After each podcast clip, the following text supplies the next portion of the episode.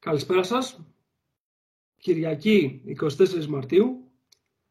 Είναι το Red Pointcast επεισόδιο νούμερο 3. Στο μικρόφωνο είναι ο Νίκος. Μαζί με πολύ καλή παρέα από τα παιδιά που γράφουμε όλοι μαζί στο, στο Red Point Είναι μια περίεργη Κυριακή. Ε, δεν περιμέναμε να κάνουμε ένα podcast με αυτό το περιεχόμενο, αλλά έτσι τα έφερε. Και σήμερα έχουμε αποφασίσει να κάνουμε μια κουβεντούλα η οποία δεν θα έχει ένα συγκεκριμένο θέμα και δεν θα είναι πολύ καλά δομημένη όπως θέλουμε να πιστεύουμε τις προηγούμενες κουβέντες που κάναμε, τις προηγούμενες φορές. Θα είναι λίγο πιο ελεύθερη, λίγο πιο ανάλαφρη και θα είναι, θα έλεγα λίγο πολύ, λίγο ψυχανάλυση. Λοιπόν, τι εννοούμε τώρα με αυτό; Ε, εντάξει, η ψυχανάλυση είναι ένας τομέας της ψυχολογίας που εστιάζει στη, στη μελέτη ας πούμε, της ψυχικής κατάστασης ενός ατόμου. Αλλά στην πραγματικότητα αυτός ο οποίος πάει να την κάνει, μάλλον προσπαθεί να διερευνήσει το ασυνειδητό του, χρησιμοποιώντας την ελευθερία των σκέψεων του ατόμου. Για να μην τώρα το κάνουμε έτσι πάρα πολύ βαρύ και πάρα πολύ επιστημονικό, εμείς αυτό που θα κάνουμε είναι αυτά τα οποία θα συζητούσαμε μεταξύ μας, έτσι για να τα βγάλουμε από μέσα μας και να έχει ε, το, η δικιά μας ας πούμε η, η ψυχοσύνθεση μια ισορροπία. Θα το κάνουμε σήμερα μαζί σας ή με όσους εσάς, από εσάς επιλέξετε να μας ακούσετε. Λοιπόν, να καλησπερίσω την παρέα, να δω πόσου έχουμε μαζέψει τελικά, γιατί υπολογίζαμε ότι θα ήμασταν πολύ περισσότεροι, τελικά δεν βλέπουμε, ε, δεν βλέπουμε να είναι όλοι αυτοί οι οποίοι θα θέλαμε. Για να δω λοιπόν τι έχουμε εδώ.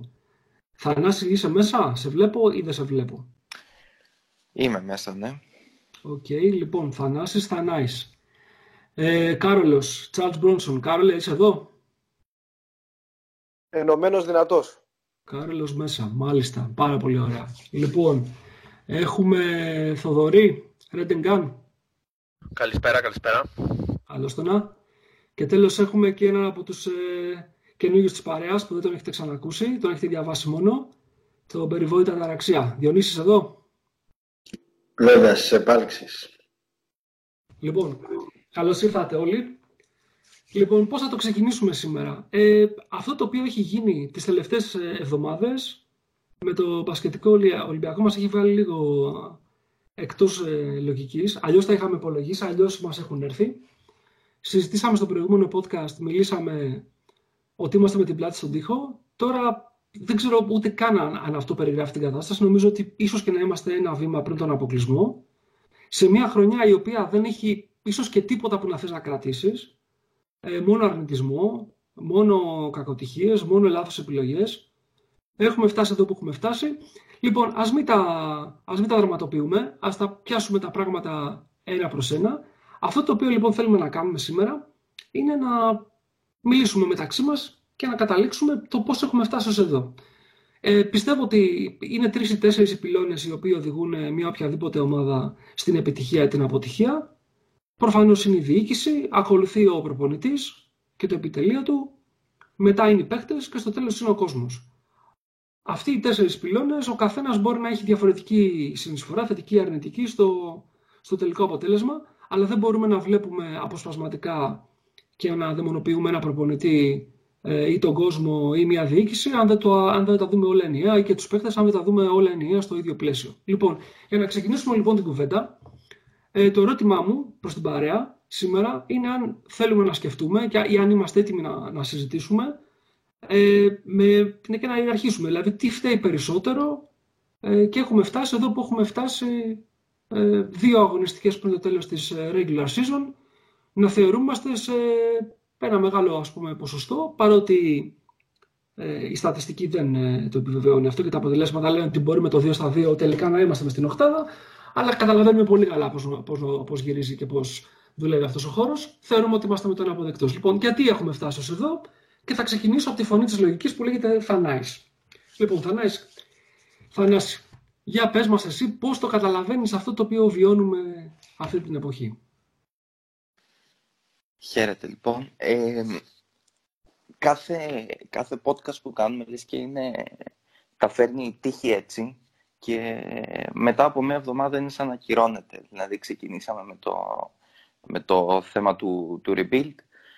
Ε, είδαμε ότι από ό,τι φαίνεται το καλοκαίρι πάμε για νέο rebuild. Ε, μιλήσαμε για το αν είμαστε με τη πλάτη στον τοίχο ε, και τελικά δεν ξέρουμε πραγματικά που, ε, που καταλήγει αυτός ο κατήφορος, όπως έγραψε και ο, και ο Θοδωρής. Ε, τώρα, για, να, ε, για τη βοήθεια έτσι, και για, την, ε, για να έχει και μια ροή η κουβέντα που κάνουμε, ας θεωρήσουμε ε, ως δεδομένο, τουλάχιστον στη δικιά μου κρίση, ότι η ομάδα αποκλείστηκε. Δεν, δεν έχει κάποιο νόημα να πούμε ότι να ψάχνουμε για κάποιο turning point, κάτι ε, μια νίκη ας πούμε, με τις Αλγύρες η οποία θα μας αναπτερώσει τις ελπίδες. Ε, το νόημα δηλαδή έχει να, να βρούμε το μαύρο κουτί για, την, ε, για τον αποκλεισμό. Ε, θεωρώ ότι προφανώς οι, οι ελπίδες μοιράζονται, οι, οι ευθύνες μοιράζονται ε, σε διοίκηση, σε, σε προπονητή, ε, σε παίχτες, ακόμα και στον κόσμο ε, προφανώς αλλά αν μπορούσα να ε, βάλω κάτι στην πυραμίδα, ε, θα ήταν ότι απλά ε, θεωρώ ότι τελείωσε, ότι ήρθε δηλαδή ένα τέλος της εποχής, στο οποίο ο Ολυμπιακός με, είχε καταφέρει να κερδίζει πολλά με λίγα. Δηλαδή, είχε καταφέρει ε, μέσω ε, είτε μεγάλων προσωπικότητων που ξεκίνησαν ε, το 2011 ε, με την έλευση κυρίως του Σπανούλη και του Ιβκοβίτ, δύο από τους μεγαλύτερους winners ας πούμε, των ευρωπαϊκών γηπέδων και είχε δημιουργήσει ένα, για να το πω με τη θετική έκφραση, ένα winning attitude το οποίο περνούσε σε όποιον ερχόταν. Και αυτό το καταλαβαίνεις ε, με τον τρόπο που προσαρμόζονται, πιστεύω, ε, οι ξένοι ανά τις χρονιές. Δηλαδή, έχουμε καταφέρει ε, να αντικαταστήσουμε ε, τον Χάινς με τον Ντάνστον χωρίς να υπάρχει ε, πραγματική έτσι, απώλεια. Έχουμε καταφέρει να αντικαταστήσουμε και να εντάξουμε παίχτες όπως ο Πέτουε. και φέτος δεν καταφέραμε να, να βάλουμε σχεδόν κανένα στην ομάδα. Οπότε πιστεύω ότι απλά πρέπει να αποδεχτούμε ε, ότι ήρθε ένα τέλος εποχής το οποίο ε, μας έδινε έτσι ε, κάποια πράγματα όπως νίκες ας πούμε σαν αυτή που δεν καταφέραμε με την Κανάρια ή με την Ταρουσάφακα ε, πιο εύκολα από, το, από κάθε άλλη ομάδα. Δηλαδή θεωρώ ότι έχει χαθεί αυτό και ότι κάθε ομάδα η οποία ε, περνάει από το στάδιο ε, διανύει έτσι μια τέτοια καμπύλη ε, στην οποία έχει επιτυχίες, έχει και ένα στάδιο ε, στο οποίο αρχίζει πτώση και πραγματικά αυτό που πρέπει να ελέγξουμε είναι το πόσο θα διαρκέσει. Νομίζω ότι ο Κάρολος θέλει να πει κάτι, να καταλαβαίνω καλά. Εγώ ελπίζω απλά, παιδιά, να μην τελειώσουν και οι, οι σαν νίκες, έτσι, να, να το έχουμε τουλάχιστον στο... και μελλοντικά σαν όψιον. Αυτό, έτσι. Ναι, Κοίτα, να σου πω κάτι. Εγώ, εγώ άκουσα το, το Θανάση αυτό που έλεγε τώρα.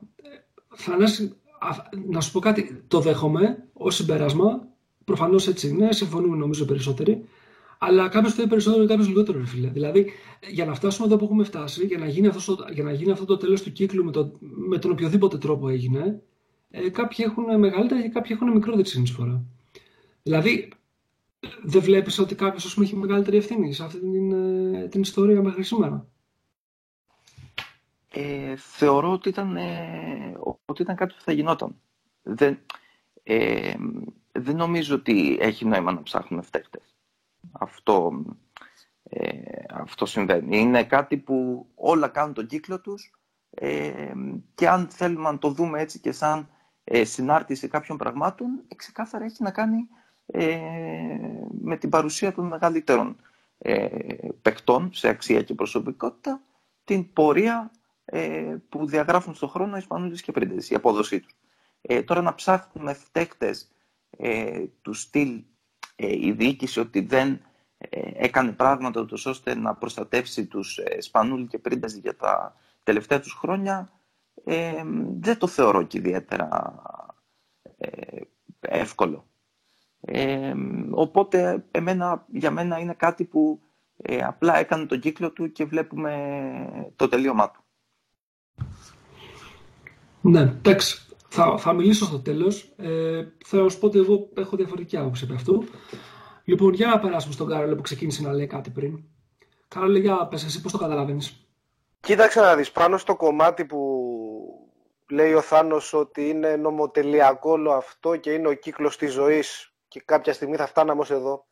Δεν αντιλέγω ότι προφανώς όλοι γνωρίζαμε ότι κάποια στιγμή θα ερχόταν αυτό το πλήρωμα του χρόνου και θα έπρεπε οι, οι αρχηγοί να κάνουν ένα, δύο, τρία βήματα πίσω, να βγουν κάποιοι άλλοι μπροστά και για να μην ε, έτσι ας πούμε κοροϊδευόμαστε όλοι αυτό νομίζαμε ότι έγινε το καλοκαίρι. Δηλαδή όταν βλέπουμε ότι έρχεται ένας ε, προπονητής Παύλα Σταρ όπως είναι ο Μπλατ. Γιατί δεν είναι μόνο η προπονητική αξία και η τακτική γνώση που έχει, είναι και όλοι οι άλλοι αστερόσκονοι που τον συντροφεύει. Ε, όταν έχετε ένας τέτοιος ας πούμε, προπονητής στην ομάδα, λες ότι και όλοι είπαμε, είμαστε στο σωστό δρόμο, ε, πάμε να βάλουμε κάτι άλλο σε πρώτο ρόλο και έχω την εντύπωση ότι για κάποιο διάστημα το είδαμε αυτό. Δηλαδή δεν μπορώ να, να, δεν μπορείς να μου βγάλεις από το μυαλό εμένα ότι δεν είναι τόσο πολύ το, ε, το καθαρά παιχτικό το πρόβλημα, το ότι οι αρχηγοί δεν μπορούν να παίξουν όπως παλιά. Ok, okay, προφανώς. Αλλά και το πρώτο τρίμηνο δεν ήταν ότι πετάγανε όλοι. Ο Σπανούλης δεν πέταγε για τρεις μήνες. Ο Πρίντεζης σίγουρα ήταν λιγότερο κουρασμένος, αλλά δεν ήταν αυτός το πρόβλημα. Ε, έχω την εντύπωση ότι είδαμε την ομάδα όπως θα θέλαμε να τη δούμε σε ένα βαθμό, απλά αυτό κάπου κόπηκε απότομα, σταμάτησε απότομα και πρέπει λίγο να δούμε τους λόγους που οδήγησαν σε αυτό το, το πάγωμα της καλής χώρας που είχαμε ως τότε. Παρ' όλα αυτά δεν νομίζεις ότι υπάρχει κάποιος ο οποίος να έχει μεγαλύτερη ευθύνη στο ότι έχουμε οδηγηθεί όσο εδώ τώρα; Έτσι και να το ιεραρχήσουμε. Δεν, δεν, Καταρχάς δεν προσπαθούμε να βγάλουμε κανένα σέντρα και στο κάτω-κάτω της γραφής ποιοι είμαστε εμείς για να το κάνουμε αυτό. Αλλά ας πούμε στην κουβέντα μας. Αν έπρεπε να ιεραρχήσεις, ας πούμε, ποιος θέλει περισσότερο και έχουμε φτάσει εδώ. Δηλαδή δεν μπορούμε να κάνουμε αυτή την ιεράρχηση. Κοιτάξτε να δεις, εγώ με την, απλή, την πολύ απλή λογική αυτή τη στιγμή που τα βάζω κάτω, ε, όταν έχουν βγει αυτά τα πράγματα που έχουν βγει για την ομάδα ε, όταν μαθαίνουμε για το κλίμα που υπάρχει εσωτερικά. Και στην τελική κατ' αυτό είναι το πρόβλημα που έχουμε και εκεί έγκυται η όλη κατάσταση. Εντάξει, βάζεις προφανώς στη διοίκηση το μεγαλύτερο ποσοστό. Ε, τώρα επειδή δεν ξέρουμε ακριβώς τις καταστάσεις εσωτερικά, δεν μπορούμε να ξέρουμε για ακριβή γεγονότα και ακριβείς διαλόγους και ίσως να βάλουμε την ποσοστοποίηση με μεγαλύτερη λεπτομέρεια. Αλλά εντάξει, ο, ξέρεις, όταν ο λαός έχει χρησιμοποιεί την έκφραση το ψάρι βρωμάει από το κεφάλι, στις περισσότερες των περιπτώσεων νομίζω ότι έχει αυτό την εφαρμογή του και νομίζω ότι έχει και εδώ την εφαρμογή του. Σίγουρα θα φταίνε και τα άλλα κομμάτια που είπε στην αρχή, και ο προπονητής και οι παίχτες, θα, νομίζω θα τα αναλύσουμε και εμείς στην κουβέντα μας, αλλά αν ε, ναι, θες να με βάλεις να σου πω ποιος είναι κατ' εμέ νούμερο ένα, είναι η διοίκηση νούμερο ένα. Εγώ θα σου πω ότι συμφωνώ μαζί σου, αλλά για διαφορετικό λόγο. Αλλά θα το, θα το πω στη συνέχεια τη κουβέντα. Ε, και εγώ συμφωνώ ότι η διοίκηση φταίει περισσότερο. Περισσότερο, δεν λέω ότι φταίει αποκλειστικά μόνο η διοίκηση. Ε, αλλά θα εξηγήσω παρακάτω τους λόγους γιατί το βλέπω έτσι. Λοιπόν, για πάμε στο καινούριο της παρέας. Αταραξίας. Λοιπόν, ναι. πώς το, πώς το αντιλαμβάνεσαι όλο αυτό; Λοιπόν, ε, η αλήθεια είναι ότι σπάνια στον αθλητισμό μια επιτυχημένη συνταγή που κράτησε κάποια χρόνια δεν καταραίει εκοφαντικά. Το έχουμε δει σε πάρα πολλές περιπτώσεις. Ε, Παρ' όλα αυτά είναι αλήθεια ότι για μένα δεν είναι αυτό ένα κάτι μοιραίο. Δηλαδή ότι κάτι πρέπει να συμβεί οπωσδήποτε και μπορεί με σωστές κινήσεις ένας οργανισμός να το αποτρέψει. Ε, από την άλλη, βέβαια, το, ακριβώς το, το να καταρρεύσει κάτι εκοφαντικά φέρνει όλους πρώτων ευθυνών τους για να δημιουργηθεί το καινούργιο. Εγώ θα έλεγα ότι η μεγαλύτερη ευθύνη για τη, για τη φετινή χρονιά Ε, είναι στην ε, διοίκηση. Για μένα, ε, για πολλές αιτίες που έχω περιγράψει, βλέπουμε τα αποτελέσματα μιας, θα το έλεγα, προϊούσας σύψης που εμφανίζει αυτή τη στιγμή η ομάδα.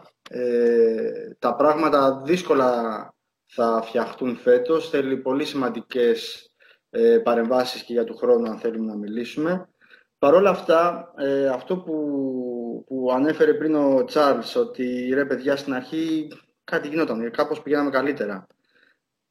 Νομίζω ότι αν δει κάποιος και προσπαθήσει να πει μια ιστορία με αριθμούς, νομίζω ότι το πρόβλημα του Ολυμπιακού ξεκινάει από όταν σταματάει να αποδίδει ο, ο Γιώργαρος ο Πρίντεζης.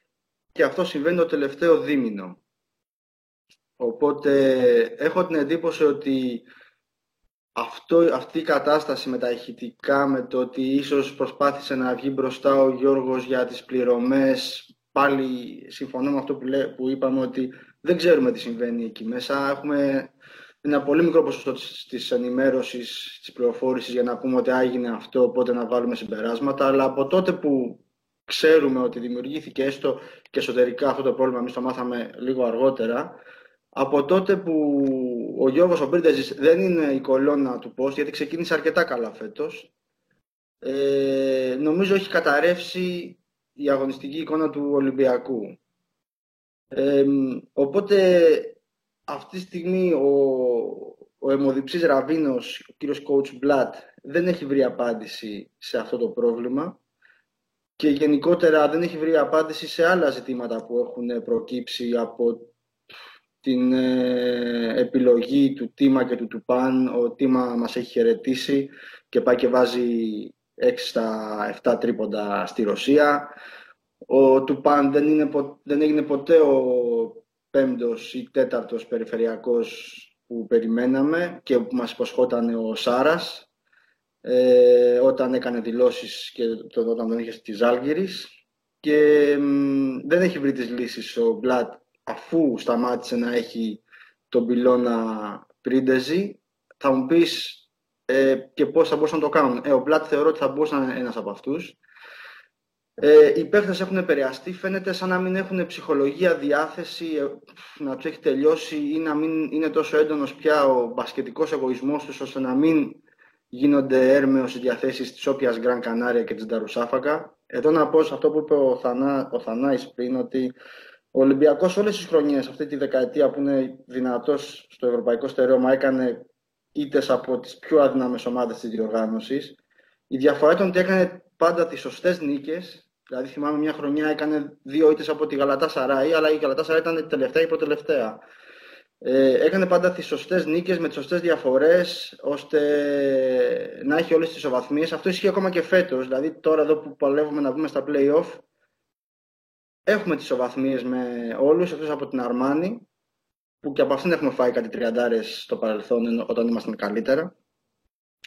Λοιπόν, οπότε και οι παίχτες έχουν μια ευθύνη, φαίνεται να μην έχουν διάθεση. Είναι βέβαια στο συνολικό οργανισμό, μπορεί σε οποιαδήποτε δουλειά είναι ο καθένας, όταν βλέπεις ότι κάτι δεν πάει καλά, δύσκολα βρίσκεις το κίνητρο να συνεχίσεις εσύ. Δεν είναι όλοι σαν τον Βασίλη το Σπανούλη. Ε, οπότε με τη σειρά θα έλεγα διοίκηση όχι μόνο για φέτος και γιατί τώρα έσκασε το πρόβλημα με, τις, με τους πολλούς μήνες απληρωσιάς ή οτιδήποτε άλλο, αλλά για μια γενικότερη φιλοσοφία η οποία δεν βοήθησε την ομάδα να είναι αρκετά δυνατή ώστε τώρα που οι δύο διόσκουροι δεν είναι στα καλύτερά τους γιατί μεγαλώνουν να υπάρχει μια συνέχεια, άρα η διοίκηση. Ε, και μετά νομίζω από κοινού μπλατ και παίχτες ε, θα, θα μπορούσαν να πάρουν ένα μεγάλο κομμάτι της ε, ευθύνης. Εγώ θα έβαζα διαχρονικά για αυτό το τμήμα και την ευθύνη του κόσμου. Ποτέ δεν έχουμε στηρίξει αυτή την ομάδα όπως έπρεπε, όπως της αξίζει. Ε, δεν ξέρω αν θα είχαμε μία-δύο παραπάνω νίκες αν ε, το ΣΕΦ θύμιζε εποχές 90 και όχι αυτή την ε, ξενέρωτη κατάσταση που ζούμε οι πιο πολλοί όταν πηγαίνουμε στο ΣΕΦ για τους αγώνες Ευρωλίγκα. Δηλαδή με την Bayern, ωραία κερδίσαμε, αλλά δεν είχαμε κόσμο ή κάποιες, κάποιες άλλες ε, ε, κάποιους άλλους αγώνες θα μπορούσαμε να τους είχαμε πάρει αν ο κόσμος έσπροχνε την ομάδα. Υπάρχει αυτό το, μια περίεργη σχέση με τον κόσμο του Ολυμπιακού και το τμήμα του μπάσκετ. Οπότε θα βάζω, στην, ε, βάζω στις, ε, στη συνάρτηση και τις ευθύνες του κόσμου, πάλι διαχρονικά αλλά και φέτος. Ειδικά όταν η ομάδα δεν είναι καλά, τότε είναι που πρέπει περισσότερο να τη στηρίζουμε. Αυτή της άποψης είμαι εγώ. Νομίζω ότι ο Κάρλος θέλει να κάνει cut προς το, προς το ζωγραφιστό. Ρε εσύ, Διονύση, το γαμό της υπόθεσης ξέρεις ποιο είναι, ότι αυτή η μούτζα που και φέτος τέλος πάντων υπάρχει με το γεμάτο σεφ, δηλαδή τι κατάρα είναι αυτή, οπότε γεμίζει, που δεν γεμίζει και ιδιαίτερα συχνά. Φέτος είχαμε μία Τσεσικά, μία Μπαρτσελώνα που ήταν εκεί ο κόσμος, ξέρεις, και ναι. μπούσταρε όσο μπορούσε. Είχε γίνει και πέρσι αυτό, είχε γίνει και πρόπερσι αυτό. Πάντα όποτε ξέρεις, ξεκινάει ο κόσμος, μαζεύεται, πηγαίνει, είναι σε μούντε, πάμε, η ομάδα πηγαίνει καλά, θα πάμε και εμείς να βοηθήσουμε με τη φωνή μας, με τον παλμό μας, με, με, έρχεται σφαλιάρα. Ναι, είναι ο νόμος του ΣΕΦ, ο, ο ηλίθιος νόμος του ΣΕΦ, αλλά νομίζω ότι είναι θέμα ποιοτικό. Νομίζω ότι όταν ο κόσμος μαζεύεται στο ΣΕΦ, ε, έρχεται με την προσμονή. Δεν έρχεται με, με σκοπό τη στήριξη. Σου λέει πάμε να τους κερδίσουμε, πάμε... Ε, είναι, είναι κάτι το οποίο το έχω παρατηρήσει. Απογοητεύομαστε πάρα πολύ εύκολα από τον Μπασκετικό Ολυμπιακό χωρίς να του πρέπει ε, και πολλές φορές γρήγορα ε, υπάρχει μια γκρίνια και μια... Αυτό το, η, η άβολη κατάσταση ότι δεν βάλαμε ένα καλάθι και ξαφνικά έπεσε σιγή και φωνάζουν μόνο 200 βλαμμένα στο πέταλο. Εγώ αλλιώς θυμάμαι μικρός το σεφ όταν πηγαίναμε να μην μπορεί να πάρει κανείς ανάσα οποιαδήποτε στιγμή. Και αυτό έχω καιρό να το ζήσω. Δυστυχώς το ζούμε μόνο όταν και η ομάδα βοηθάει τον κόσμο, δηλαδή όταν παίζουμε καλά. Το θέμα είναι όταν δεν παίζουμε καλά να σηκώνουμε εμείς την ομάδα. Αυτό είναι ένα διαρκές παράπονο που έχω από τον κόσμο που έρχεται στο, στο ΣΕΦ. Εν τω μεταξύ τώρα η αλήθεια είναι ότι φοβάμαι, παιδιά, τι θα γίνει την Παρασκευή αν χτύπα ξύλου στραβώσει το παιχνίδι. Κλείνει παράδειγμα. Ναι. Διονύση, ωραία τα λες. Ε, νομίζω ότι και σε έτσι έχεις ακουμπήσει διάφορα σημεία τα οποία είχα και εγώ στο μυαλό μου. Πιο πολύ για τον κόσμο, αλλά και για το διαχρονικό, ας πούμε, της, ε, της όλης ιστορίας. Ε, απλά ξέρεις τι, σε όλο αυτό το οποίο λέμε ε, υπάρχει και η μηχανή η οποία παράγει ε, τα αποτελέσματα και η μηχανή δεν είναι μόνο το αγωνιστικό μέρος της, ε, της ομάδας. Είναι όλη αυτή η προετοιμασία η οποία γίνεται από το τεχνοκρατικό κομμάτι του οργανισμού. Είτε αυτό λέγεται διοίκηση είτε αυτό λέγεται ιατρικό team είτε αυτό λέγεται ακόμα και διαχείριση εισιτηρίων. Δηλαδή υπάρχουν μια σειρά από θέματα που νομίζω ότι έχουμε βρεθεί πάρα πολλές φορές εκτεθειμένοι ε, με μια σειρά από αποφάσεις για να φτάσουμε να είμαστε εξαρτημένοι σήμερα από τους διόσκουρους ε, υπήρξε μια συνειδητή επιλογή από τη διοίκηση να ποντάρουμε στους διόσκουρους. Ε, υπήρξε μια συνειδητή επιλογή από τη διοίκηση να είναι ο ελληνικός κορμός, ο ακριβοπληρωμένος και αυτός ο οποίος παίρνει τον, το, το μεγαλύτερο μερίδιο του χρόνου αγωνιστικά μέσα στο γήπεδο. Ε, υπήρξε επιλογή της διοίκησης, παρότι υπήρχαν σειρά από τραυματισμούς για σειρά ετών, να μην αλλάξει το ιατρικό επιτελείο. Και στο κάτω-κάτω της γραφής, αν επιλέγεις να έχεις ε, ως, ως ηγέτης σου το, το, το τεράστιο Βασίλης Σπανούλη στα 37, αλλά όταν ο Βασίλης δεν είναι καλά, δεν έχεις backup, κάποιον ο οποίος να μπορεί να βγει μπροστά, Δηλαδή, τελικά ποιος φταίει; Φταίει ο, ο προπονητής, φταίει ο κόσμος, φταίει ο ίδιος ο παίχτης; Μάλλον δεν φταίει η διοίκηση. Δηλαδή, όταν έχουμε φτάσει να είμαστε το 2019 και να νομίζουμε ότι έχουμε έναν παίχτη ο οποίος θα είναι ο καλύτερος της Ευρώπης για μια σειρά από, από έτη και να είναι πραγματικά στα pitch και να μην ξέρουμε πότε θα γυρίσει και κοιτάμε στον πάγκο και βλέπουμε το, το Μάτζαρι ή τον Γκος ή το Weber. Ποιος θέλει. Δηλαδή, θέλω να πω ότι καταλαβαίνω το πώς το λες, αλλά νομίζω ότι στο τέλος της ημέρας δεν έχουμε βρεθεί τυχαία εδώ. Έχουμε βρεθεί βάσει σχεδίου. Ναι, συμφωνώ. Ε, για να ευλογήσω και τα γένεια μου, το άρθρο που είχα γράψει για τις γελάδες, δεν ξαναβόσκω άλλες γελάδες, ενώ, ενώ λέει για το τι πρέπει να γίνει στο μέλλον, κάθε παράγραφος και κάθε τι που λέω ότι θα έπρεπε να γίνει είναι και κριτική που δεν έχει γίνει όλο αυτόν τον καιρό.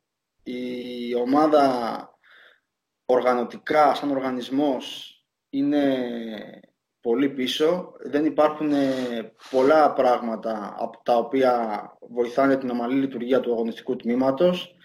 Δεν υπάρχει σχεδιασμός ε, μακρόπνοος ε, ή τουλάχιστον έτσι φαίνεται σε μένα. Δεν ξέρω αν εσωτερικά υπάρχει κάτι και απλά δεν έχει βγει. Δεν έχει δηλαδή υλοποιηθεί, δεν το βλέπουμε να συμβαίνει. Και αυτό είναι μια μεγάλη πίκρα για, ε, για εμένα, διότι όταν σου κάθεται, γιατί τυχαίο ήταν, σου κάθεται η ομάδα του 11-12 ε, με, το, με την πιτσερικαρία, τους καλούς αλλά ξένους και τον, τους ανυπέρβλητους κυρίως Βασίλη αλλά και Γιώργο Πρίντεζη, ε, δεν το αφήνεις να πάει στην τύχη του και όσο σε πάει. Ε, κάνεις κάτι για να σου αποδώσει όσο πιο πολύ μπορείς. Ε, κατηγορούσαμε και αρκετά καλοπροαίρετα, εγώ τουλάχιστον, γιατί τον μπάσκετ το αγαπάω πέρα από τις ομάδες. Κατηγορούσα τον Παναθηναϊκό που άφησε τον μεγάλο Δημήτρη Διαμαντίδη αβοήθητο τις δύο τελευταίες του χρονιές με πολύ κακό ρόστερ γύρω του ε, και κάνουμε δυστυχώς το ίδιο για το Βασίλη και το Γιώργο. Ε, για μένα είναι πολύ λυπηρό, είναι απαράδεκτο θα έλεγα. Βέβαια οι, οι αδερφοί Αγγελόπουλοι προφανώς έχουν χαλάσει πάρα πολλά λεφτά για τον Ολυμπιακό, συνεχίζουν να στηρίζουν οικονομικά την ομάδα. Ε, είμαστε όλοι ευγνώμονες, εγώ πάντως είμαι ευγνώμων γι' αυτό.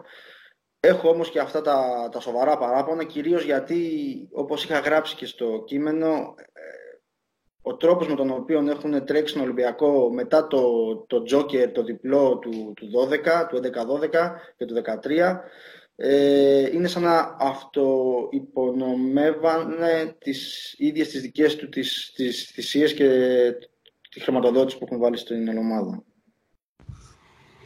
Έχεις δίκιο, φίλε. Θα επανέλθουμε σε αυτό. Να ακούσουμε τι έχει να πει και ο Θοδωρής επί του ζητήματος. Θοδωρή, τους έχεις ακούσει όλοι τι λένε μέχρι τώρα. Αυτό έχω κρατήσει και, και σημειώσεις. Λοιπόν, καταρχάς να πω ότι διαφωνώ λίγο με το Θανάση που είπε στην αρχή ότι να θεωρήσουμε και δεδομένο ότι έχουμε αποκλειστεί.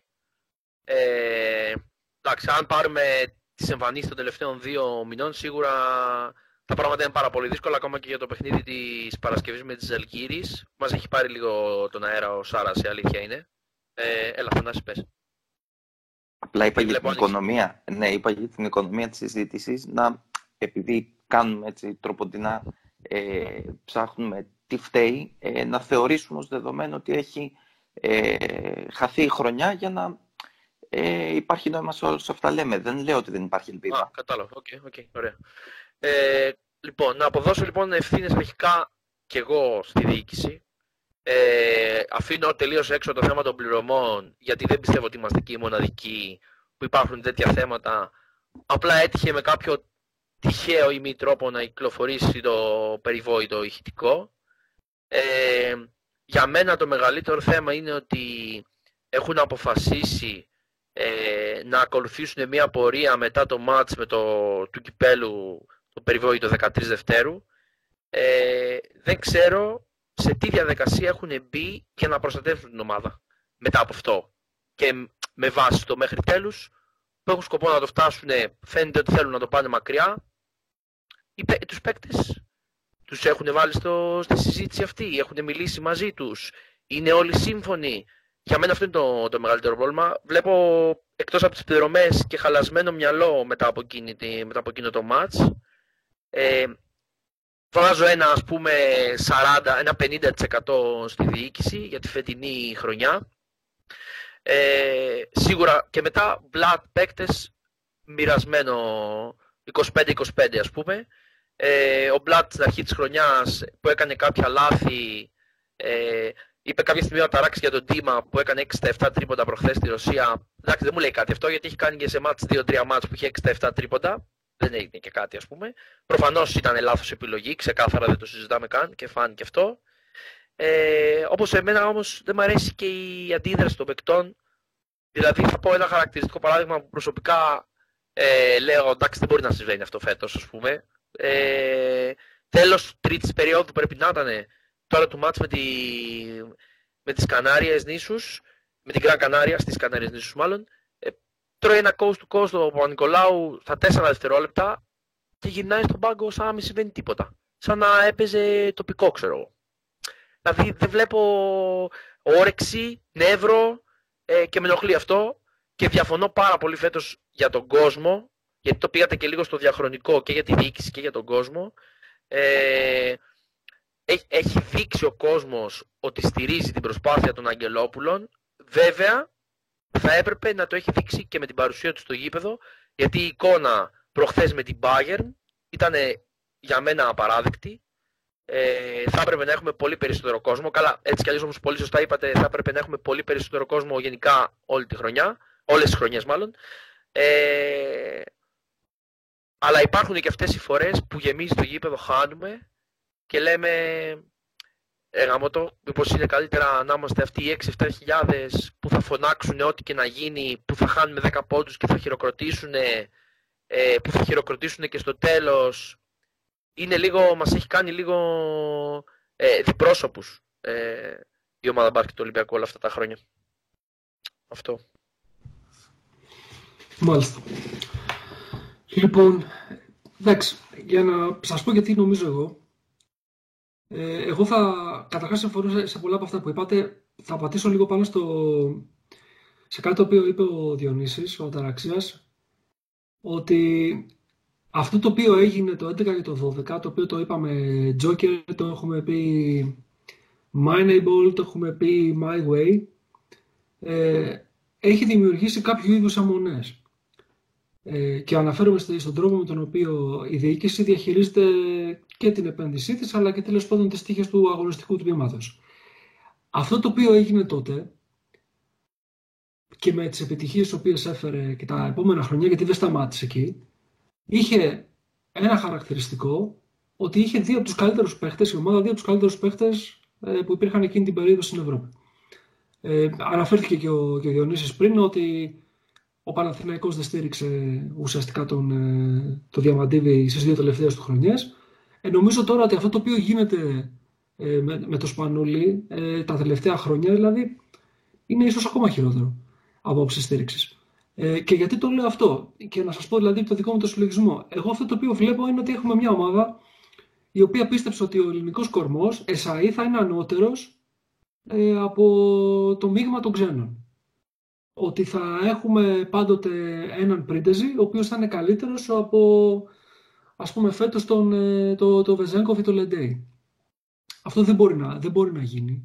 Γιατί αυτό σημαίνει ότι έχεις ε, μία πρώτη ύλη, ε, η οποία δεν μπορεί κανείς άλλος να την έχει και γι' αυτό και κανείς δεν μπορεί να σε ανταγωνιστεί. Αλλά στον αθλητισμό δεν ισχύει αυτό. Ακόμα και αν δεν ήταν Έλληνες και ήταν ξένοι ή ήταν εξωγήινοι. δεν θα άλλαζε κάτι. οι παίχτες έχουν έχουν ένα peak στη, στην καριέρα τους που πιάνουν το, τα υψηλότερα των αποδόσεων και μετά ακολουθούν μια πορεία η οποία ποτέ δεν είναι η ίδια με αυτό το pick. Εμείς πιστέψαμε λοιπόν ότι ο ελληνικός κορμός μπορεί να μας κρατάει στην κορυφή SAE. Αυτό το οποίο το στηρίξανε ήταν η χημεία των αποδυτηρίων, το οποίο ναι ισχύει και είναι σημαντικό. Αλλά χημεία καλή αποδυτηρίων έχει και η Real, που είναι σχεδόν όλοι ξένοι.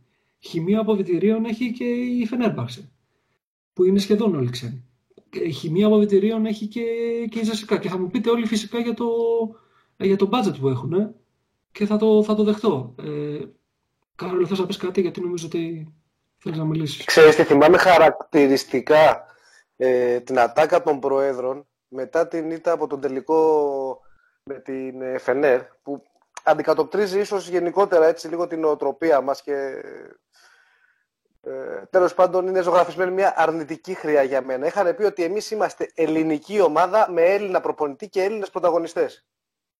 Ναι, αυτό είναι ο ορισμός του My Way, έτσι. Ε, αυτό είναι λίγο μεσαιωνισμό, να σου πω την αλήθεια για μένα. Και νομίζω ότι δεν, εκεί, δεν εκεί, είναι, εκεί είναι το πρόβλημα, φίλε. Εκεί είναι το μεγαλύτερο πρόβλημα. Δηλαδή, δεν, αρ, δεν, δεν αρκεί να κερδίζουμε. Εθνικότητα. Συγγνώμη, σε δίκοψα. Ναι, λέω, δεν αρκεί να κερδίζουμε, πρέπει να κερδίσουμε με τον τρόπο μας. Αυτό δηλαδή από πού, από πού έχει βγει, αυτό από πού έχει προκύψει. Δηλαδή, σε ποια βιβλιογραφία έχει προκύψει ότι ε, κάποιος πρέπει να κερδίσει. Αυτό νομίζω ότι είναι μονικό. Δεν, δηλαδή, δεν έχει να κάνει ε, ουσιαστικά ούτε με επιχειρηματική στρατηγική, ούτε με αθλητική στρατηγική. Είναι, έχει να κάνει απλά με τη διάθεση δύο ανθρώπων να, ε, να, να, να επιδείξουν την επιτυχία τους μέσα από ένα συγκεκριμένο τρόπο που οι ίδιοι επέλεξαν. Αυτό είναι λάθος. Και αυτοί οι άνθρωποι δεν μας έχουν δώσει τέτοια δείγματα. Δηλαδή, αυτό είναι που με ξενίζει εμένα πάρα πολύ. Το ένα είναι αυτό. Και το δεύτερο κομμάτι είναι ότι δεν, το είπα και στο προηγούμενο φορά που μιλήσαμε, ότι δεν δημιουργούμε αξία. Και δεν θα μιλήσω τώρα για αγωνιστική αξία αυτή τη φορά, θα μιλήσω για οικονομική αξία. Δηλαδή, όταν έχουμε φτάσει να είμαστε περίπου στο 1 τρίτο του budget που ήμασταν πριν από κάποια χρόνια. Και παρόλα αυτά να είμαστε ανταγωνιστικοί. Αλλά θέλουμε να πιστεύουμε ότι μπορούμε συνεχώς με τα 8, 9, 10 εκατομμύρια τα οποία διαθέτουν αυτοί οι άνθρωποι να είμαστε στην κορυφή. Αυτό δεν είναι λίγο τοπικό. Όταν οι άλλοι επενδύουν, ας πούμε, οι ΕΦΕΣ, οι Αρμάνι, οι ρώσικες ομάδες, οι τουρκικές ομάδες, διπλάσιο ε, budget από εμάς. Ε, Νικό, λοιπόν, να πω εγώ λίγο τη γνώμη μου σε αυτό. Ε, πρώτον, τότε με τη Φενέρ είπαν και κάτι άλλο, Κάρολε, ότι δεν έκανε και κάτι αξιοθαύμαστο γιατί το κάνανε με πάρα πολλά λεφτά η Φενέρ, δηλαδή ότι πήρε το, το ευρωπαϊκό. Ε, βέβαια, όταν κάνουν τον απολογισμό για την ομάδα την καλύτερη της δεκαετίας, βάζουν μέσα και το τελικό του 10, όπου τότε ο Ολυμπιακός ήταν νομίζω η πιο ακριβή ομάδα της Ευρώπης, αν όχι η πρώτη, ήταν μέσα στις δύο-τρεις πιο ακριβές της Ευρώπης. Ένα αυτό. Ε, δύο, αυτό με τον ελληνικό κορμό, εγώ νομίζω ότι έγινε τελείως λάθος ανάγνωση. Ο, ο Νικηφόρος Κορμός δεν ήταν ε, ελληνικός. Ο Νικηφόρος Κορμός είχε μέσα τον Λό και τον Χάινς ε, και βοηθητικούς ακόμα τον Άντιτς αν ήθελε κανείς. Ε, ήταν ο Βασίλης, ο Γιώργος, ο, ο Κώστας Παπα-Νικολάου, ο Λό και ο Χάινς μαζί με τον Λούκα. Και ο Σλούκας. Και ο Σλούκας. Και ο Σλούκας, ναι. Δηλαδή δεν ήταν αποκλειστικά ελληνικός κορμός ώστε να, να το κάνουμε ένα, μια καραμέλα. Ούτε, ούτε η προηγούμενη κατάσταση με τον Παναθηναϊκό ήταν αποκλειστικά ελληνικός ο κορμός. Είχε μέσα τον Μπατίστ, είχε μέσα και ξένους δηλαδή που ουσιαστικά αν θέλει κανείς. Ε, είχαμε ευκαιρία να κάνουμε τον Χάινς στο δικό μας Μπατίστ, ο, ο οποίος θα ήταν ο ξένος ο οποίος θα υποδεχόταν τους ξένους που θα αλλάζανε, ο ξένος του κορμού που θα τους έβαζε μέσα στο τι σημαίνει Ολυμπιακός. Ωραία. Ε, ένα είναι αυτό δηλαδή ότι οι Αγγελόπουλοι νομ... ξαφνικά επειδή είχαν χαλέσει πάρα πολλά λεφτά νομίζαν ότι μόνο με λίγα λεφτά μπορεί, ε, πρέπει να γίνεται η δουλειά και ότι όλοι οι άλλοι δεν είναι καθόλου αξιοθαύμαστοι να το κάνουν με πολλά λεφτά ενώ και αυτοί το κάνανε μέχρι το 11. Μέχρι και το 11. Δεύτερον, ότι έγινε κακή ανάγνωση το τι σημαίνει κορμός Είπαμε ελληνικός, αλλά δεν ήταν μόνο ελληνικός. Και τρίτο, έχω να πω ότι ε, για να το έχουμε πάρει λίγο πιο, πιο γενικά, ε, ας το κλείσουμε λίγο για, για φέτος. Ε, νομίζω ότι έπρεπε, καταλαβαίνοντας θεωρώ, ή έστω πάλι από συγκυρία, φέρνοντας έναν elite προπονητή, να κάνανε να σεβαστούν πάλι, ξαναλέω, ουσιαστικά αυτό υπονομεύονται οι αφοί, ε, θα έπρεπε να του έχουν δώσει λίγο κάτι παραπάνω σε ευχέρεια χρηματική ή δεν ξέρω τι άλλο, για να ε, φέρει καλύτερους παίχτες. Και εδώ θέλω να πω και μια άλλη γνώμη για το τι μπορεί να μας φταίει φέτος, ε, που διαφωνεί το 90% μάλλον των Ολυμπιακών ε, στο μπάσκετ, ότι πολύ κακό μας έκανε στον προγραμματισμό μας και τελικά στην πληρωμή των υπεραξιών που έχουμε μέσα στην, στην ε, ομάδα, στο ότι δεν ανανεώθηκε το συμβόλαιο του Ιωάννη Παπαπέτρου. Ε, αναγκαστήκαμε να πάρουμε για να αντικαταστήσουμε το 6 συν 6 με τους Έλληνες τον Βεζέκοφ, τον οποίο αν κατάλαβα καλά δεν τον πολύ πίστεψε ο Μπλάτ, οπότε γι' αυτό έφερε τον τίμα. Ε, όλο αυτό μετά έφερε διάφορες ανακατατάξεις. Τελικά έγινε άλλο ένα λάθος με, ίσως με τον Τουπάν αντί για κάποιον ε, περιφερειακό. Ε, θεωρώ ότι αν είχε παραμείνει ο Παπαπέτρου θα είχαμε έναν ε, επιπλέον ξένο στην περιφέρεια και έναν επιπλέον ξένο στο 5 και όχι τον Τίμα και τον Τουπάν. Θα ήμασταν πολύ πιο καλωστημένοι σαν ρόστερ με πιο ουσιαστικό βάθος. Οπότε είναι και αυτό ένα, ένα μικρό κομμάτι, πέρα από το ότι θεωρώ λάθος ε, να χάνεις παίχτη Έλληνα, έχοντας το 6 συν 6 στο νου που μπορεί να παίξει άλλα 10 χρόνια σε υψηλό επίπεδο. Άσχετα με όλα τα υπόλοιπα που πολλοί δεν το συμπαθούμε τον, τον Ιωάννη για διάφορους λόγους ε, που έχουμε μάθει και αν ισχύουν δεν το ξέρει βέβαια κανείς ότι έβαζε βέτο για να μην έρθει άλλο τεσάρι ή να βγει οτιδήποτε άλλο, να παίζει τριάρι ή δεν ξέρω και εγώ τι. Νομίζω ότι μας ε, χάλασε τον προγραμματισμό φέτος και αυτό. Ε, άρα, άμα το κλείσω πιο ε, για, για φέτος, θα πω ότι ο Μπλατ δεν στηρίχτηκε όπως έπρεπε, ε, ούτε με έναν λίγο παραπάνω ε, προϋπολογισμό ε, και δεύτερον ότι έγινε και μια μεγάλη ανακατάταξη ε, λόγω της απώλειας του, του Παπαπέτρου. Ευχαριστώ Διονύση. Να σου πω, κοίτα, για να συνεχίσω αυτό που έλεγα, το οποίο δεν ε, φεύγει πολύ μακριά από αυτό το οποίο ε, σχολίασες, εγώ μιλούσα για οικονομική αξία. Η οικονομική αξία σου δίνει τη δυνατότητα να έχεις ένα εξωπρεπές budget. Δηλαδή, δεν λέω ότι θα έπρεπε να βάλουν περισσότερα χρήματα από όσα έχουν βάλει λιγότερα, γιατί κουμάντο στην τσέπη κανενός, εγώ δεν θα κάνω. Εγώ αυτό το οποίο λέω είναι ότι αν θέλεις πραγματικά να δώσεις μια πνοή και μια προοπτική στην, στην επένδυσή σου, θα πρέπει να την τήσει με μια σειρά από ενέργειες οι οποίες θα σου δημιουργήσουν οικονομικό όφελος. Και το οικονομικό όφελος θα ήταν να είχε δημιουργηθεί κάποιο είδους γήπεδο, ακόμα και αν δεν μπορούσαν να το φτιάξουν οι ίδιοι με κάποιο συμπέχτη, με ένα μεγάλο χορηγό, το, το οποίο θα δημιουργήσει μια ταμιακή ροή και θα δημιουργούσε μια δυνατότητα στο σύλλογο, στο κλαμπ ή όπως θέλουμε να το λέμε, που να μπορεί να στέκεται αξιοπρεπώς στην Ευρώπη και όχι να έχουμε την ανάγκη του μεγάλου χρηματοδότη. Γιατί το, ένα από τα μεγάλα μειονεκτήματα τα οποία έχει το ελληνικό μπάσκετ και γενικότερα ο, ο ελληνικός αθλητισμός είναι ότι έχουμε αυτό το, το μοντέλο του Προέδρου Μεγαλοεπενδυτή Ευεργέτη. Γιατί έχουμε βρεθεί εδώ που έχουμε βρεθεί σήμερα, γιατί δεν μπορούν οι αδερφοί για τον οποιοδήποτε λόγο να κάνουν τη συνηθισμένη αύξηση συμμετοχικού κεφαλαίου που κάνανε κάθε χρόνο για να καλύψουν τη ζημία και να δημιουργήσουν μια αλφα ταμιακή ρευστότητα στο σύλλογο και να πληρωθούν οι παίχτε όπως πρέπει να πληρωθούν. Τουλάχιστον αυτό έχω καταλάβει εγώ από αυτά τα οποία μου έχουν πει, αυτά που, αυτοί που μου έχουν πει. Και μπορώ να κάνω και λάθος και δεν θέλω και τέλος πάντων να μπω σε, ε, σε αυτές τις λεπτομέρειες. Αλλά αν είχαμε, αν είχαμε μια δομή εταιρείας η οποία θα δημιουργούσε αξία, και δεν μιλάω τρελά λεφτά, μιλάω μια ικανότητα να μπορούμε να διαχειριστούμε το budget μας χωρίς να έχουμε ανάγκη τον μεγάλο επενδυτή. Τίποτα από όλα αυτά τα οποία βλέπουμε φέτος δεν θα έχει γίνει. Άρα λοιπόν, για να μπορέσω να το μαζέψω λίγο, για μένα η ευθύνη της διοίκησης δεν είναι στις επιλογές του παίχτη Α ή του παίχτη Β, αλλά είναι σε στρατηγικές επιλογές. Το ότι επενδύω στον ελληνικό κορμό για μια σειρά ετών, χωρίς να καταλάβουν ότι αυτό δεν είναι θέσφατο. Και το δεύτερο, ότι δεν προστάτευσαν την επένδυσή τους αξιοποιώντας πόρους και δημιουργώντας πηγές οικονομικής ωφέλειας. Εκεί δηλαδή θα το πήγαινα. Ε, κοίταξε, αυτή τη στιγμή τα, τα έσοδα του μπασκετικού Ολυμπιακού νομίζω είναι κοντά στα 8 εκατομμύρια. Το να τρέξεις στην ομάδα με το μισθολογικό κόστος των παικτών και όλα τα υπόλοιπα νομίζω είναι κοντά στα 15-16, δεν ξέρω, κάτι τέτοιο. Ε, δεν καλύπτεται οικονομικά αυτό το, το handicap. Ε, δεν, ε, δυστυχώς το μπάσκετ στην Ευρώπη είναι ένα ζημιογόνο άθλημα. Δεν έχει παράξει τις αξίες του μπάσκετ, του ποδοσφαίρου, συγγνώμη.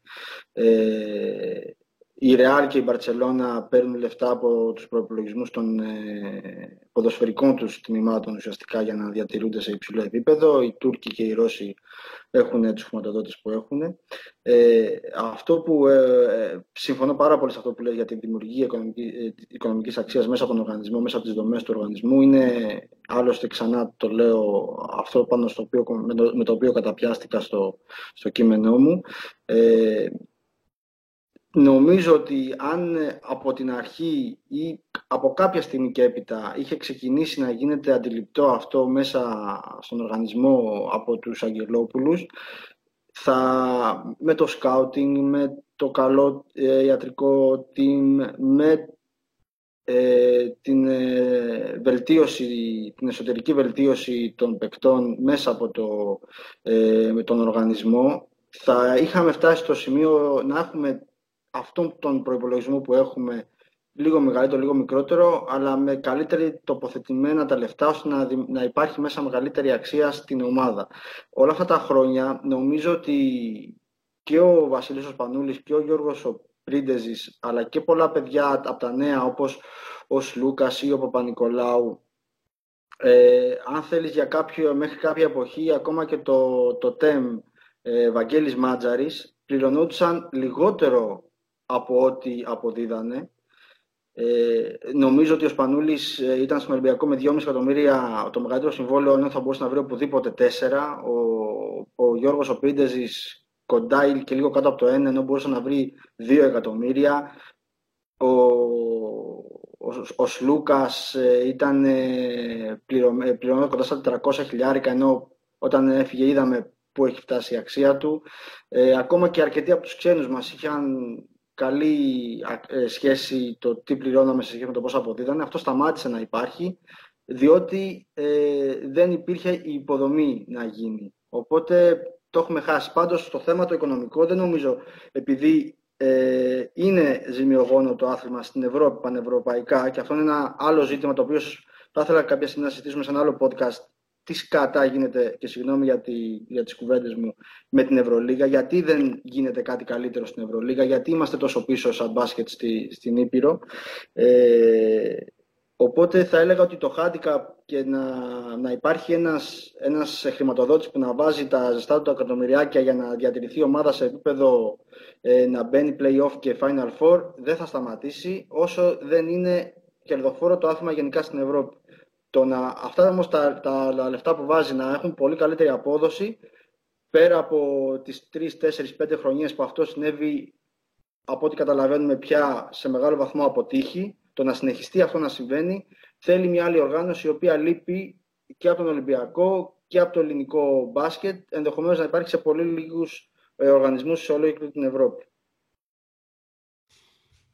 Νομίζω ότι αυτή την κουβέντα μπορούμε να την κάνουμε αν έχουμε το θύμιο και το figure για να γίνει ακόμα καλύτερα. Αλλά θέλουν και τα άλλα παιδιά να μιλήσουν. Είδα το Θοδωρή, θέλει να μιλήσει, Θανάσης, Κάρλος, παιδιά, αποφασίστε ποιος θέλει να, να παρέμβει πρώτος. Θα γίνω θρασής και θα τοποθετηθώ εγώ. Ε, κοίταξε να δεις, εγώ θέλω να κάνω μία παρατήρηση που έχει να κάνει με τον ελληνικό κορμό και την αιμονή στους Έλληνες κτλ. Έχω την εντύπωση ότι αυτό ήταν ε, στα χρόνια κιόλας που έγινε ε, τροποτινά μια προσπάθεια των αφών να τα, αν όχι να τα πάνε λίγο καλύτερα με το σύστημα, να έχουν έστω μια καλύτερη αντιμετώπιση. Κάτι που νομίζω ότι πετύχαμε για εκείνη την τελευταία μέχρι πέρσι τριετία. Ε, κάτι με, το, με την εθνική που ήμασταν ο κύριος τροφοδότης παιχτών, κάτι με τα ΜΜΕ που ήταν λίγο πιο φύλλα προσκύμενα από το μαύρο χάλι που βλέπουμε φέτος, έτσι, το πολεμικό το κλίμα. Ακόμα και οι διαιτησίες που είχαμε τα τελευταία τρία-τέσσερα χρόνια, δεν μπορώ να πω ότι ήταν οι πιο εχθρικές που έχουμε ζήσει λίγο παλαιότερα ή ήταν φάμιλες με αυτό που είδαμε να γίνεται στο πρώτο ημίχρονο του κυπέλου φέτος. Νομίζω ότι φάγανε μια παπάντζα η αφή σχετικά με τους Έλληνες. Ε, και έχω την εντύπωση ότι ήταν αυτό το τυράκι που εν τέλει δεν απέδωσε και ιδιαίτερα.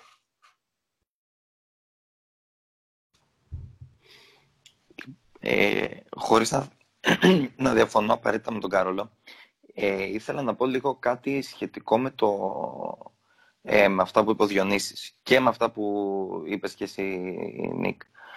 Ε, λέμε, ας πούμε, για για το σκάουτινγκ, ότι η ομάδα δεν, ε, ε, δεν λειτουργεί σωστά σε αυτό το τμήμα. Ε, δεν έχουμε καταλάβει όμως ε, το πόσο δύσκολο είναι αυτό που μπορείς να δεις και μπορείς να βρεις σε παίχτες να το εντάξεις στην ομάδα. Και τι εννοώ.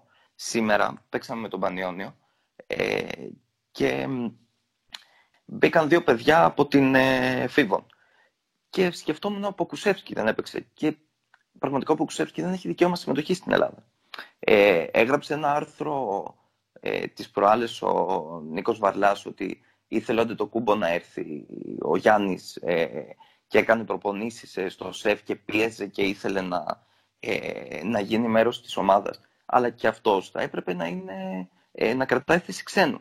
Αυτά τα παιδιά πότε να παίξουν; Δηλαδή πότε να γίνει η ένταξή τους; Ε, για, να, για να μην το κάνουμε, ε, επειδή υπάρχει ήδη παράδειγμα ε, του πόσο ομαλή είναι η ένταξη τέτοιων παιδιών ε, σε άλλες ομάδες ε, και είναι παράδειγμα ομάδα στην οποία θα έπρεπε να, να την έχουν όλοι, η Real Madrid έχει χάσει διαδοχικά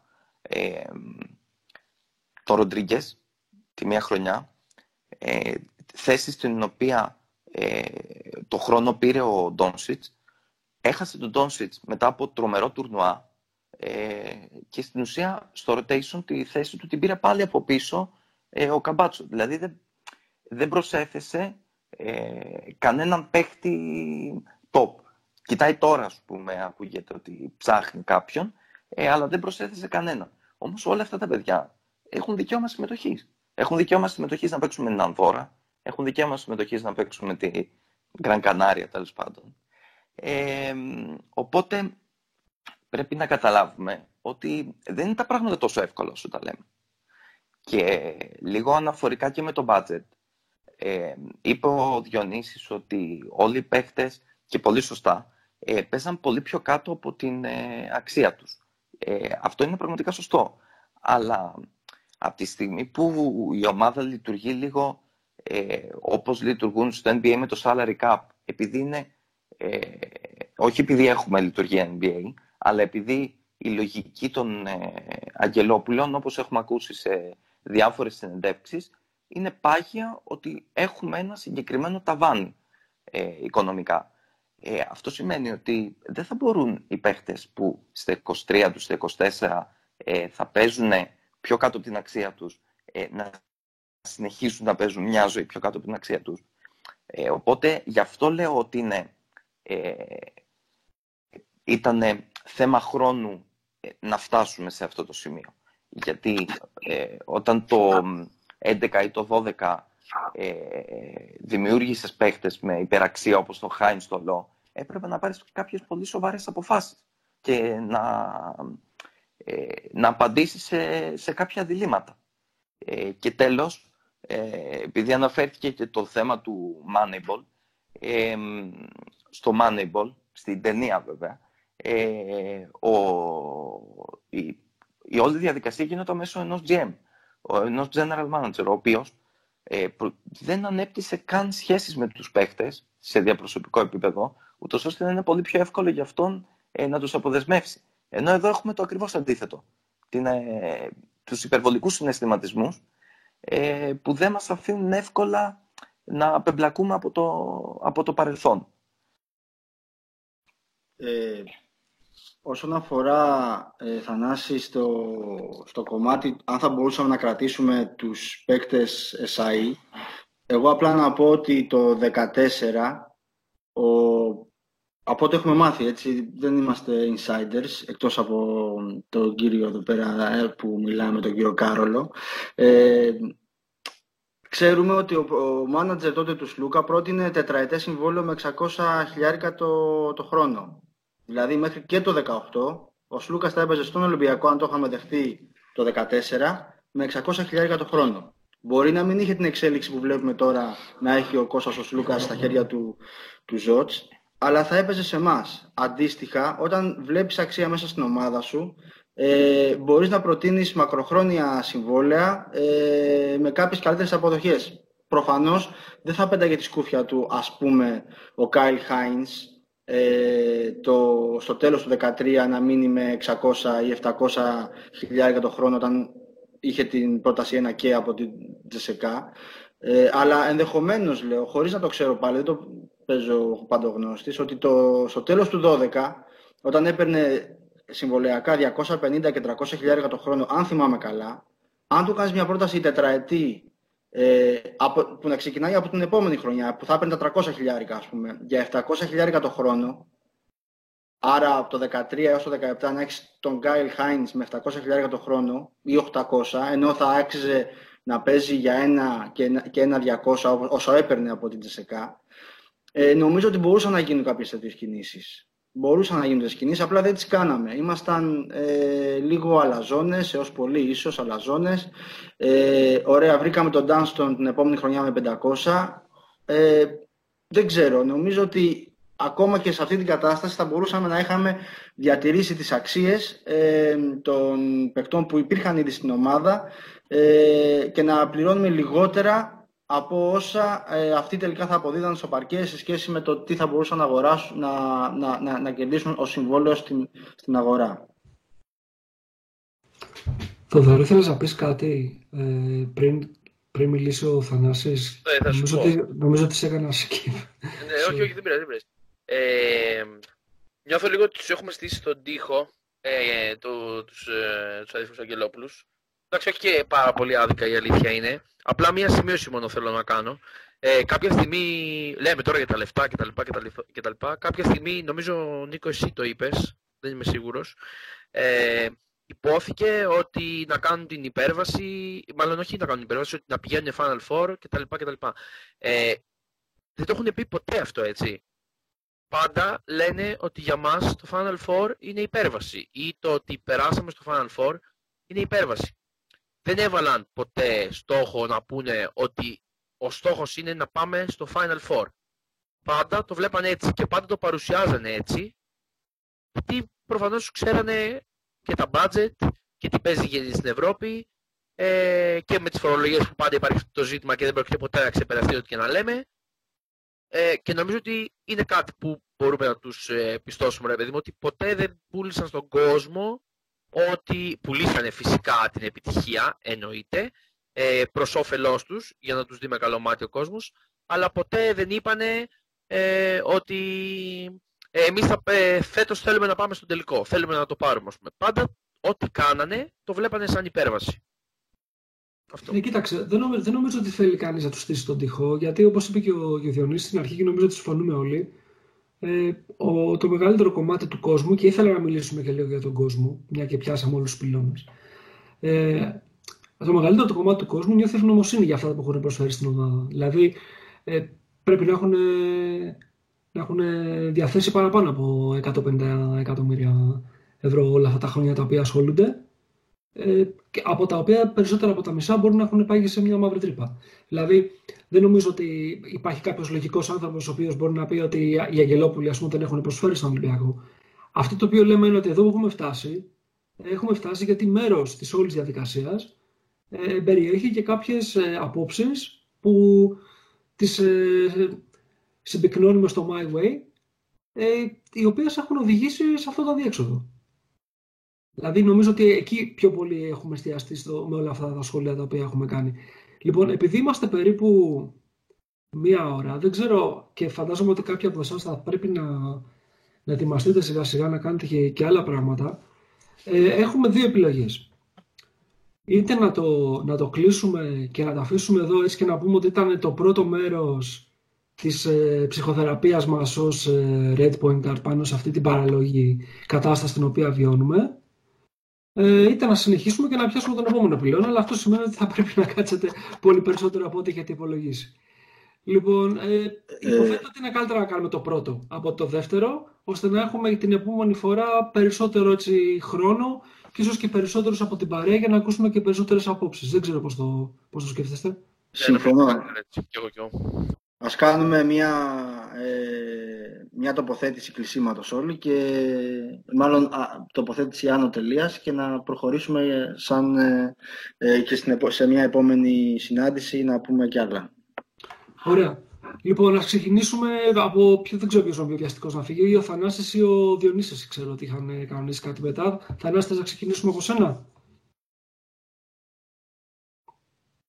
Ναι, δεν, ε, δεν έχω κάτι ιδιαίτερο να προσθέσω. Εντάξει, αυτό ήταν το πρώτο, ε, πιστεύω, κομμάτι.